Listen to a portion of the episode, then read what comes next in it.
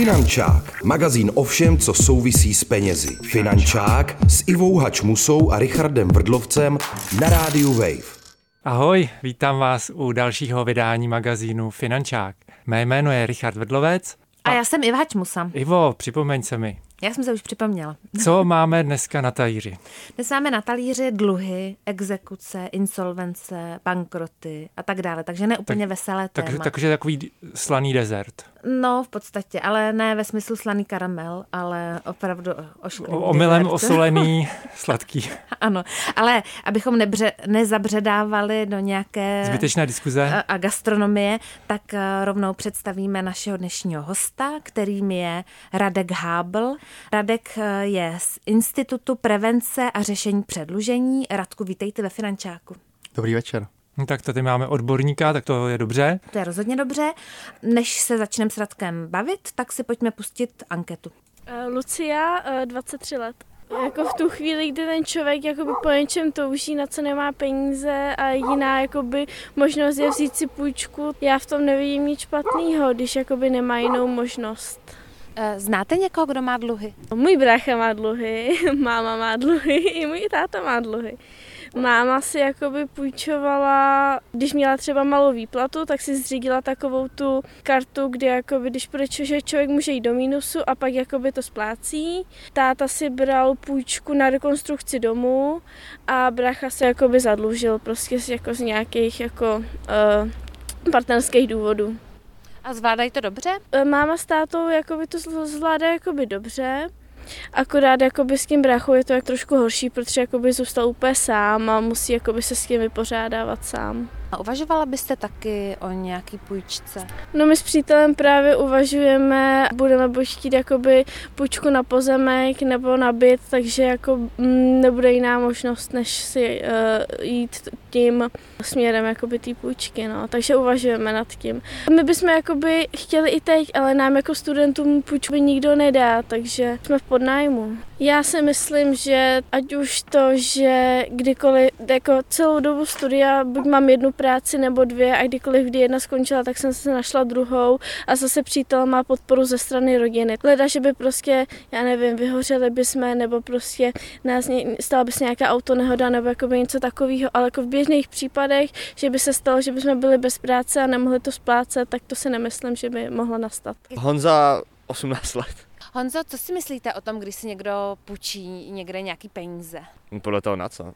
Pračku, dejme tomu. Pračka je docela podle potřeba, takže asi to je v pohodě, když jako si někdo půjčí na pračku. A co kdybyste si potřeboval vypůjčit? Půjčil byste si třeba od známých nebo spíš od banky? No asi bych se prvně poptal u známých. Asi, já nevím. Na tím jsem úplně nepřemýšlel a úplně si nechci půjčovat v dohledné době.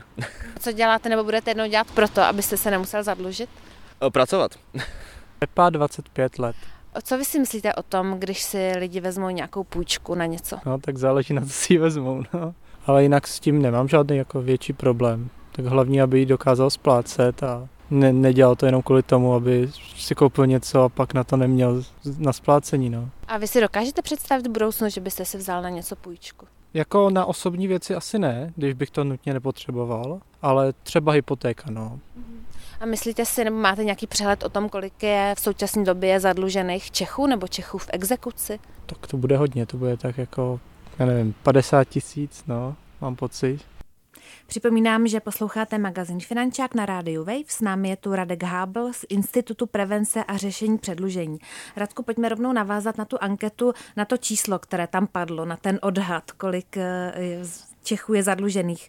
Eh, jak ten dotyčný se trefil dobře? Já bych to odhadoval na několik set tisíc. Jsem blíž.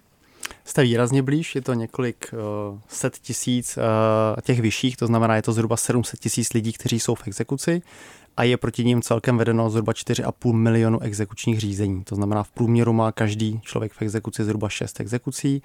Když bych se podíval na počty lidí, kteří mají 10 a víc exekucí, tak je to zhruba 160 tisíc a to číslo neustále roste. Takže já bych jenom navázal na to, co tam bylo řečeno e, tou jednou mladou slečnou, že se nebojí toho, že by se něco stalo a, a že budou určitě schopni splácet. Ono většinou každý tady z těch lidí, z těch 700 tisíc na začátku myslel, že se nic jako stát nemůže, vzali si půjčku v dobré víře a většinou ve chvíli, kdy si člověk bere tu půjčku, tak, tak, eh, tak na to má, na to splácení, není to nic špatného. Ale právě problém nastává ve, v situaci, kdy právě přijde ta nenadála událost. Člověk ztratí práci, nemůže najít novou, ztratí, uh, ztratí partnera, třeba může tam být nějaká smrt v rodině, nebo onemocní, nebo má nějaký trvalý úraz a v tu chvíli mu vypadne příjem a nastává ten, ten problém. Mně přijde snad lepší, aby si člověk řekl, že si nikdy spotřebitelskou půjčku nevezme a tím pádem vlastně vyloučí tu možnost, že by se dostal do problému. Může to výrazně omezit, samozřejmě jsou půjčky, které určitým způsobem dávají smysl, ale člověk by měl vědět, co se bude dít, pokud nebude schopen splácet. Měl by mít nějaké rezervy, to je to, co u nás je velký problém, že zhruba 35% domácností nemá buď vůbec žádné rezervy nebo maximálně ve výši jednoho, dvou platů, což potom, když se právě stane nějaká nenadálá situace, tak není, není schopen na to reagovat. Měl by vždycky mít tuto pohotovostní rezervu, která by měla být minimálně ve výši 6 platů a potom je mnohem méně náchylný k jakýmkoliv eh, nenadálým událostem. Teď vidíme energetickou krizi, ekonomickou krizi, spousta lidí vyčerpává právě ty svoje rezervy a na, záleží na tom, jak dlouho vydrží. Je, je tady ten problém nějak specificky český? Jak jsou eh, na tom jiné země? Specificky české je to, že my jsme velmi dobří ve splácení. My máme eh, zhruba v, ve srovnání celé Evropy nebo Evropské unie tak jsme na prvním, respektive druhém místě eh, ve schopnosti splácet nebo v té, eh, řekněme, morálce splácení, že velmi dobře splácíme své eh, úvěry a půjčky. Nicméně jsme specifičtí v tom na druhé straně, že máme velké množství exekucí. Že na to, jak jsme dobří ve splácení, tak máme abnormálně vysoké množství exekucí. 700 tisíc lidí v exekuci a 4,5 milionu exekučních řízení není něco, co by byla nějaká přirozená míra v, v kontextu toho, jak jsme na tom vlastně dobře. To mi nějak nehraje, ale když jsme schopní splácet, proč se ty lidi dostávají do exekucí? My jsme tady měli zhruba 20 let eh, nastaven eh, velmi nevýhodně, velmi nemravně systém, který byl postaven nejenom kolem exekucí, ale vůbec kolem půjčování peněz, eh, advokátních služeb a tak dále, kdy vlastně, když se podíváme zpátky, tak v roce 2001 byly uzákoněni soukromí exekutoři, a kteří měli obrovské pravomoci. Stalo se to předmětem velkého obchodu s dluhy, protože tito exekutoři jsou soukromé osoby, jsou vzájemní, eh, vzájemně si podnikající osoby, to znamená vzájemně si konkurují a tím pádem se snaží zalíbit svým věřitelům a snaží se vlastně z toho člověka ty peníze dostat za každou cenu, aby právě byli ve, v očích vlastně věřitelů eh, ti preferovaní. Aha, takže my jsme dobří ve splácení, protože to z lidí vytahají ty exekutoři. To ne, eh, to, že už jsme, to, že už eh, to dosáhne té exekuce, tak to je jiná věc. Nicméně to, že jsme schopni, nebo že máme malé, eh, malé procento úvěrů v selhání, ať už to jsou hypotéky nebo spotřebitelské úvěry, tak to je fakt, který nás vlastně dostává na tu špičku. Nicméně ano, my máme systém exekucí, který je velmi nastaven velmi, řekněme, brutálním způsobem, nebo býval hodně nastaven brutálním způsobem, teď se to hodně vyrovnalo, ale i třeba systém půjčování peněz byl u nás nastaven tak, že tady mohly být eh, velmi nemravné eh, úroky, eh, pokuty z půjčování peněz, zejména u nebankovních společností. My jsme tu měli zhruba 60 tisíc subjektů, které poskytovaly nebo zprostředkovávaly spotřebitelské úvěry a velmi často se stávalo, že z úvěru 10-15 tisíc se stávaly úvěry několika set tisícové, 250 tisíc, 300 tisíc, právě kvůli tomu, že bylo umožněno eh, účtovat velmi vysoké penále. Často ty úvěry byly třeba i s nulovým úrokem, ale byly, byly velmi vysoce sankcionovány, když se člověk dostal do, spo, do spoždění. Radku, vy jste tady zmínil, že ta situace s takzvaným dluhovým biznisem nebo takzvanou exekutorskou lobby, jak se to mě říká, je lepší, než bývala. A co třeba mm, ta veřejnost, eh, poučilo to nějak eh, lidi v tom smyslu, že si třeba lépe čtou ty smlouvy a více, více dívají opravdu na ty detaily, na ty úroky, co jim hrozí? Těžko říct z těch čísel, která, která vidíme, tak, eh, tak vidíme, že domácnosti, ať už jsou opatrnější, nebo ten systém samotný už je lépe nastavený, tak tolik lidí nepadá do, do, do nových exekucí. Když se podíváme na čísla, kolik je zahájeno ročně nových exekucí, tak je to zhruba 400-450 tisíc. Z toho 90% je zahájeno proti lidem, kteří už nějakou exekuci mají a těch jenom zbylých 10% je proti lidem, kteří ještě žádnou nemají. Takže je vidět, že vlastně ta čísla poměrně eh, výrazně klesají. Ještě před zhruba 6-7 lety tady bylo přes 900 tisíc lidí v exekucích, dneska je to méně než 700 tisíc, takže pokles přes 200 tisíc. Takže všechna tato čísla ukazují, že ty na, ten, ten systém, tak jak je napraven, i to, že si lidé dávají větší pozor, zkrátka funguje a, a má to vliv potom na, na platební morálku. A nebo to může být způsobeno tím, že posledních sedm let eh, ekonomika rostla, samozřejmě s výjimkou covidu, ale tam byly různé zase eh, příspěvky státu a možná vlastně eh, pokud se tento trend otočí, jakože se otáčí, tak se zase zhorší množství počet lidí, kteří spějí do exekuce. Je to, je to, máte pravdu, je to, je to, ty ekonomické cykly jsou neúprosné, nebo ta jejich pravidelnost je neúprosná, samozřejmě máme tu recesi, máme tu konjunkturu. Eh, máte pravdu v tom, že posledních několik let jsme prožívali vysokou konjunkturu, takže lidem se dařilo, byla velmi nízká nezaměstnanost, eh, platy rostly, důchody rostly, takže to na to má opravdu eh, veliký vliv. Na druhou stranu vidíme, že i teď v této situaci zatím se nepropadáme do nějakého dalšího exekučního dobrodružství, i když samozřejmě ty exekuce se projeví až odstupem času. Nikdy to není, že člověk se dostane do exekuce druhý den po té, co nezaplatí nějakou fakturu nebo nějaký účet. Trvá to zhruba rok a půl až dva, než to všechno vlastně probublá tím systémem. A navíc ještě počty nezaměstnaných nezačaly růst, tak eh, vlastně ta zaměstnanost vlastně se zvyšuje až v té poslední části toho propadu ekonomiky, takže možná, že jsme tam ještě nedospěli. Je to tak, ta obava samozřejmě je veliká, že eh, ta situace, která nastala, a je to nejenom energie, ale samozřejmě ty energie sebou táhnou vysokou inflaci, eh, rostou nám velmi výrazně úrokové sazby, které zatěžují lidi, kteří mají hypotéky a ty, ty náklady jim rostou o několik tisíc eh, měsíčně. Cena benzínu je velmi vysoká, to znamená, tohle to všecko vlastně působí vlastně na jednoho člověka drtivým dopadem a už dneska vidíme i z různých výzkumů, že roste procento lidí, které má velmi výrazné finanční problémy. A s ohledem právě na tu aktuální situaci se nabízí otázka, jak tedy k tomu budou přistupovat lidé. Jsou dvě možnosti. Buď teda budou opatrnější s těma půjčkami, protože si řeknou, už mám jako málo peněz na účtu, budu opatrný, nebudu si půjčovat, anebo naopak prostě mají tak málo, že to opravdu donutí třeba k té půjčce. Jakou možnost vidíte jako realističtější?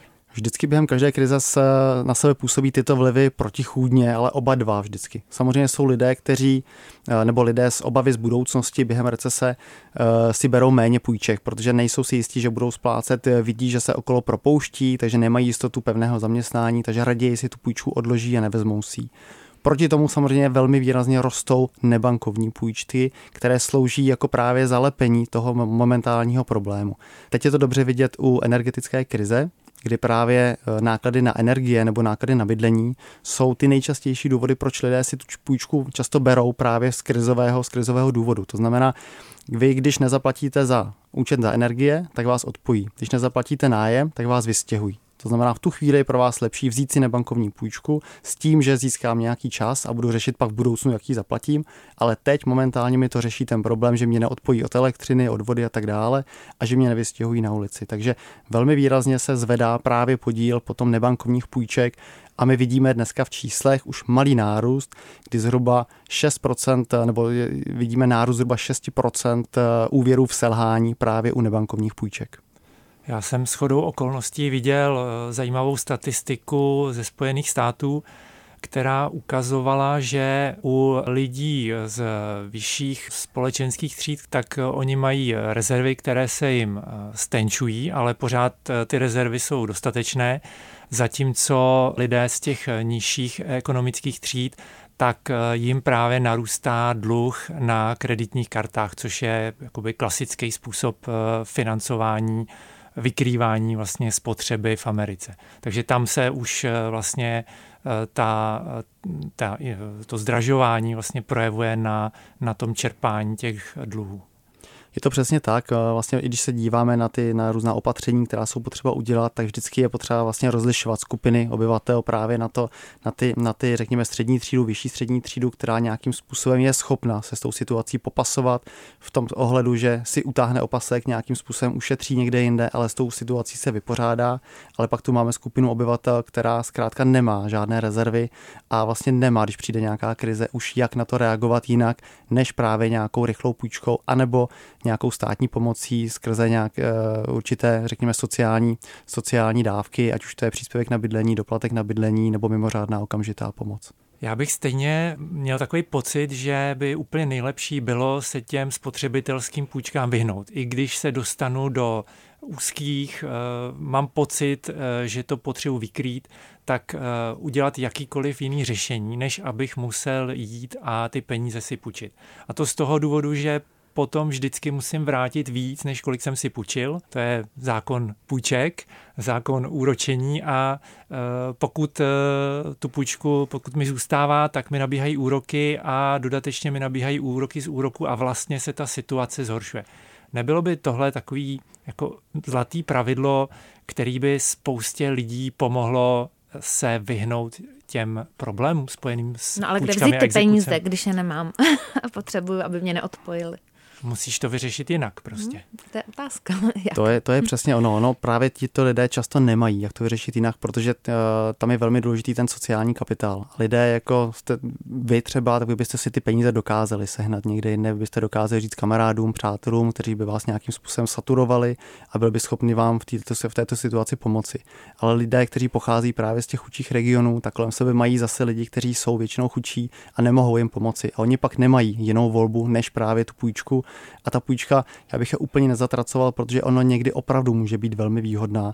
Například, jak jsem říkal, než eh, aby se člověk dostal na ulici a byl vystěhován, tak může získat tento čas k tomu, aby, aby, aby překlenul to nejhorší období. Ne, že si vezme půjčku pět tisíc na měsíc, to nedává smysl. Když nemám pět tisíc dneska, nebudu ho mít za měsíc.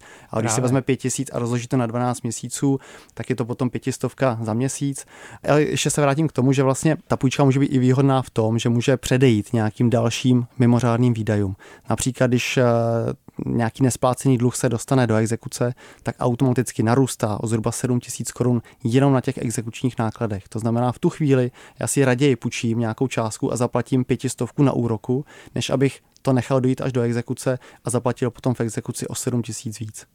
Radku, čím se vlastně přesně zabývá váš institut prevence a řešení předlužení? Tak my se specializujeme právě na problematiku zadluženosti domácností, exekuce, insolvence a to v několika rovinách. Eh, toto téma vlastně zkoumáme do hloubky, eh, poskytujeme poměrně unikátní data, ať už je to mapa exekucí, mapa osobních bankrotů, která přibližuje tu problematiku veřejnosti, ať už odborné nebo široké. Zároveň eh, vzděláváme poradce nebo řekněme pracovníky pomáhajících profesí, kteří právě pracují se zadluženými lidmi, takže typicky sociální pracovníci, dluhoví poradci a tak dále, tak jakým způsobem vlastně pracovat se zadluženými lidmi a jak jim pomáhat. Potom, eh, potom samozřejmě se hodně věnujeme legislativě a nastavení systému, protože když eh, chceme pomáhat eh, v terénu, tak potřebujeme, aby byl dobře nastaven právě systém, aby všechny ty nekalosti, které tady v minulosti byly, tak byly odstraněny a ten systém fungoval tak, jak fungovat má, například tak, jak funguje v západní Evropě. A pak tu máme ještě vlastně jeden pilíř, eh, který je protiexekuční program pro firmy, kdy pomáháme firmám vlastně odlužovat jejich zaměstnance a eh, pomáhat vlastně nejenom těm zaměstnancům tím, že je dostaneme z exekuce, ale zároveň tím pomáhat i těm zaměstnavatelům, kteří získají loajálnějšího zaměstnance, zaměstnance, který, který se může lépe soustředit na svoji práci, nebude tolik fluktuovat, nebude tak nemocný a tak dále, bude mít vyšší produktivitu. To všechno vlastně v sobě kloubí to, když člověk se dostane z nějaké exekuční pasti, tak uh, obecně jeho produktivita, výkonnost a vůbec zapojení do systému mnohonásobně roste. Takže vám se docela hodí ty programy Milostivé léto? Eh, milostivé léto je jedna z věcí, která proběhla nebo která byla v souvislosti s eh, velkou novelou exekučního řádu, která je jednou z největších novel za posledních 20 let, kde byla celá řada změn. Jednou z nich je i Milostivé léto. Milostivé léto je program, který míří vlastně do budoucna na dluhy, které tady vznikly velmi absurdním způsobem, zejména na dluhy na nájemném a na eh, pokutách u dopravních podniků, kdy vlastně z dluhu 1000 korun, 500 korun se stal dluh 20 tisícový právě kvůli vysokým advokátním. A to se mi taky stalo. Kvůli... je to tak, asi každému se nám to stalo a právě to, eh, to, co se stane potom, je to, co těm lidem zlomí vás. To znamená, když se z pokuty 500 korun stane eh, ve finále exekuce na 20 tisíc, tak eh, řekněme zase té střední třídě to trochu ublíží, člověk si to potom bude pamatovat, ale těm lidem, kteří mají hluboko do kapsy, tak eh, ti samozřejmě na to doplatí mnohem více a pak to roztočí spirálu dalších dluhů. A další, jenom pardon, eh, další vlastně skupina dluhů, na kterou to mířilo, bylo milostivé leto, tak byly dluhy na nájemném, které, které měly ze zákona podle občanského zákonníku úrok z prodlení 92% ročně. Takže my tu máme 10 tisíce případů, kdy lidé dlužili 10, 20, 30 tisíc na nájmu, který se postupem času vyšplhal na několik set tisíc, nehledě na to, že tam jsou i případy, které se vyšplhají i na 1 milion korun. Jaké jsou nějaké zásadní společenské dopady toho, že tu máme poměrně hodně lidí v exekucích? Mně napadá, že tito lidé budou nějakým způsobem asi nespokojení a říkám si, jestli to potom třeba nesouvisí s tím, že část tady těch lidí může například volit uh, já nevím, nějaké strany, které jim nabízejí nějaké jako jednoduché recepty. Možná to zjednodušuju. Co si o tom no myslíte? No a ještě taky vlastně ty lidi jsou demotivovaní a nemají důvod pracovat eh, za oficiální mzdu, radši budou pracovat na černo. Je to přesně tak, pojmenovali jste to oba velmi, velmi přesně. Když začnu, začnu těmi, těmi ekonomickými dopady, tak eh, velké množství lidí, kteří jsou v exekucích, tak jsou dotlačeni do toho, že pracují na černo. Eh, nezabavitelná částka byla historicky tak nízká, že lidé, když nastoupili někam do práce, pracovali v legálním zaměstnání, tak jim zůstávalo tak málo, že vlastně nebyli schopni z toho vyžít a velmi rychle se přesouvali k těm zaměstnavatelům, kteří jim nabídli právě práci na černo. A tím, tímto způsobem uniká vlastně České republice a státnímu rozpočtu několik desítek miliard korun ročně. Proto potřebujeme tyto počty velmi výrazně snížit, umožnit těm lidem se znovu zapojit do společnosti, znovu pracovat legálně, aby zkrátka odváděli daně, aby odváděli sociální zdravotní pojištění a nebyli příjemci nějaké sociální podpory. Takže to je ten ekonomický dopad, který je ještě potom i, i regionální, kde samozřejmě, kde, kde je vysoký počet lidí v exekucích, tak je tam nízká koupěschopná poptávka, prohlubuje to regi, regionální rozdíly, eh, je tam vyšší nezaměstnanost následně, je tam nižší produktivita práce, odliv mozku a tak dále. Takže to máme tu ekonomickou rovinu.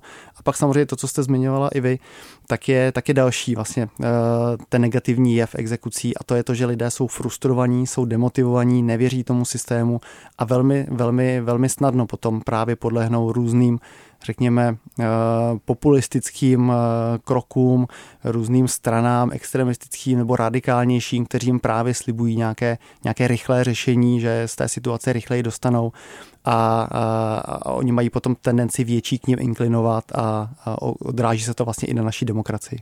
Co můžeme lidem, kteří už v exekuci jsou, poradit? Kromě toho, že by mohli tu exekuci zaplatit, mohli by se zajímat o to milostivé léto a případně vyhlásit osobní bankrot? Tam jednoznačným řešením, pokud člověk je v situaci, kdy už to nezvládá splácet, to znamená, ta situace už je neřešitelná, není schopen v rámci exekučního řízení tu, eh, nebo ty pohledávky nebo ty dluhy zaplatit, tak určitě to, to řešit eh, osobním bankrotem nebo insolvencí, odlužením, ono to jsou v podstatě synonyma eh, odborníci mi prominou, no to není úplně synonymu, ale zjednodušeně řečeno, insolvence, odlužení, osobní bankroty, všechno to samé kdy člověk vstoupí vlastně do procesu odlužení. Pokud mu to soud schválí, tak mu běží pětiletá lhuta, během které jsou zastaveny všechny soudní řízení, veškerý nárůst dluhu a tak dále. Člověk splácí maximum možného, co může a po pěti letech ho soud, pokud splnil všechny podmínky, tak ho zbylých dluhů, eh, zbylých dluhů zbaví, on může začít nový život vlastně bez dluhu. Tak eh, vážení přátelé, posluchači, pět let a máte to za sebou. Já bych ještě doplnil, že celá řada eh, podmínek se eh, za posledních několik let také změnila. Už tam neplatí takové to pravidlo 30%, že člověk musí na začátku prokazovat, že je schopen zaplatit 30%. Zkrátka, každý, kdo není schopen v tuto chvíli platit, tak může jít do procesu odlužení, zlegalizovat své příjmy a po určité době bude odlužen. Co se týče teď připravované novely, tak eh, Evropská komise nám právě z důvodů, které jsme tady před chviličkou jmenovali, těch negativních důvodů, nám nařizuje, respektive všem státům Evropské unie, aby jsme zkrátili proces odlužení z pěti let na tři roky. Takže teď se připravuje novela, která by měla vejít v účinnost příští rok a měla by zkrátit proces odlužení právě na tři roky, aby se lidé rychleji vraceli do toho ekonomicky aktivního života, Bohužel už máme rok a půl spoždění, už jsme prošvihli termíny a už s námi bylo zahájeno řízení ze strany Evropské komise a hrozí nám vysoké pokuty, tak doufáme, že teď už to bude rychleji. Každopádně je to, je to nějaké světlý, světlý oko na konci tunelu pro těch, řekněme, 700 tisíc lidí, kteří jsou v exekucích a dosud ještě nevyužili hm, procesu odlužení. No, budu rád, když se to zkrátí, potřebuji si půjčit na nějaký NFT, když to nevíde, cena klesne, tak se hodím do insolvence. No. to byla Richardova pochybná rada na závěr, ale já každopádně doufám, že to slyšeli třeba to, co říkala Radek, tu poslední věc eh, slyšeli naši politici a polepší se, protože to je asi na nich, předpokládám. A já jsem ráda, protože já vždycky strašně ráda finančák eh, zakončuji něčím pozitivním, no. takže pokud se tohle podaří schválit, tak si myslím, že se blízká na lepší časy. No protože třeba to NFT, co koupil Justin Bieber, tu opici ošklivou za 1,7 milionu dolarů, tak ona už stojí jenom 37 eh, nebo 70 tisíc, takže to je za babku. Sloveně. Nekup to. Radku, moc krát vám děkujeme za návštěvu finančáku, bylo nám potěšením. Děkujeme. Já moc děkuji za pozvání. Naschledanou. Mějte se krásně. Mějte se krásně. Loučí se i v A nekupujte NFT. a Richard Brdlovec. Finančák, magazín o všem, co souvisí s penězi. Finančák s Ivou Hačmusou a Richardem Vrdlovcem na rádiu Wave. Další díly Finančáku najdeš na webu wave.cz lomeno Finančák, v mobilní aplikaci Můj rozhlas a dalších podcastových aplikacích.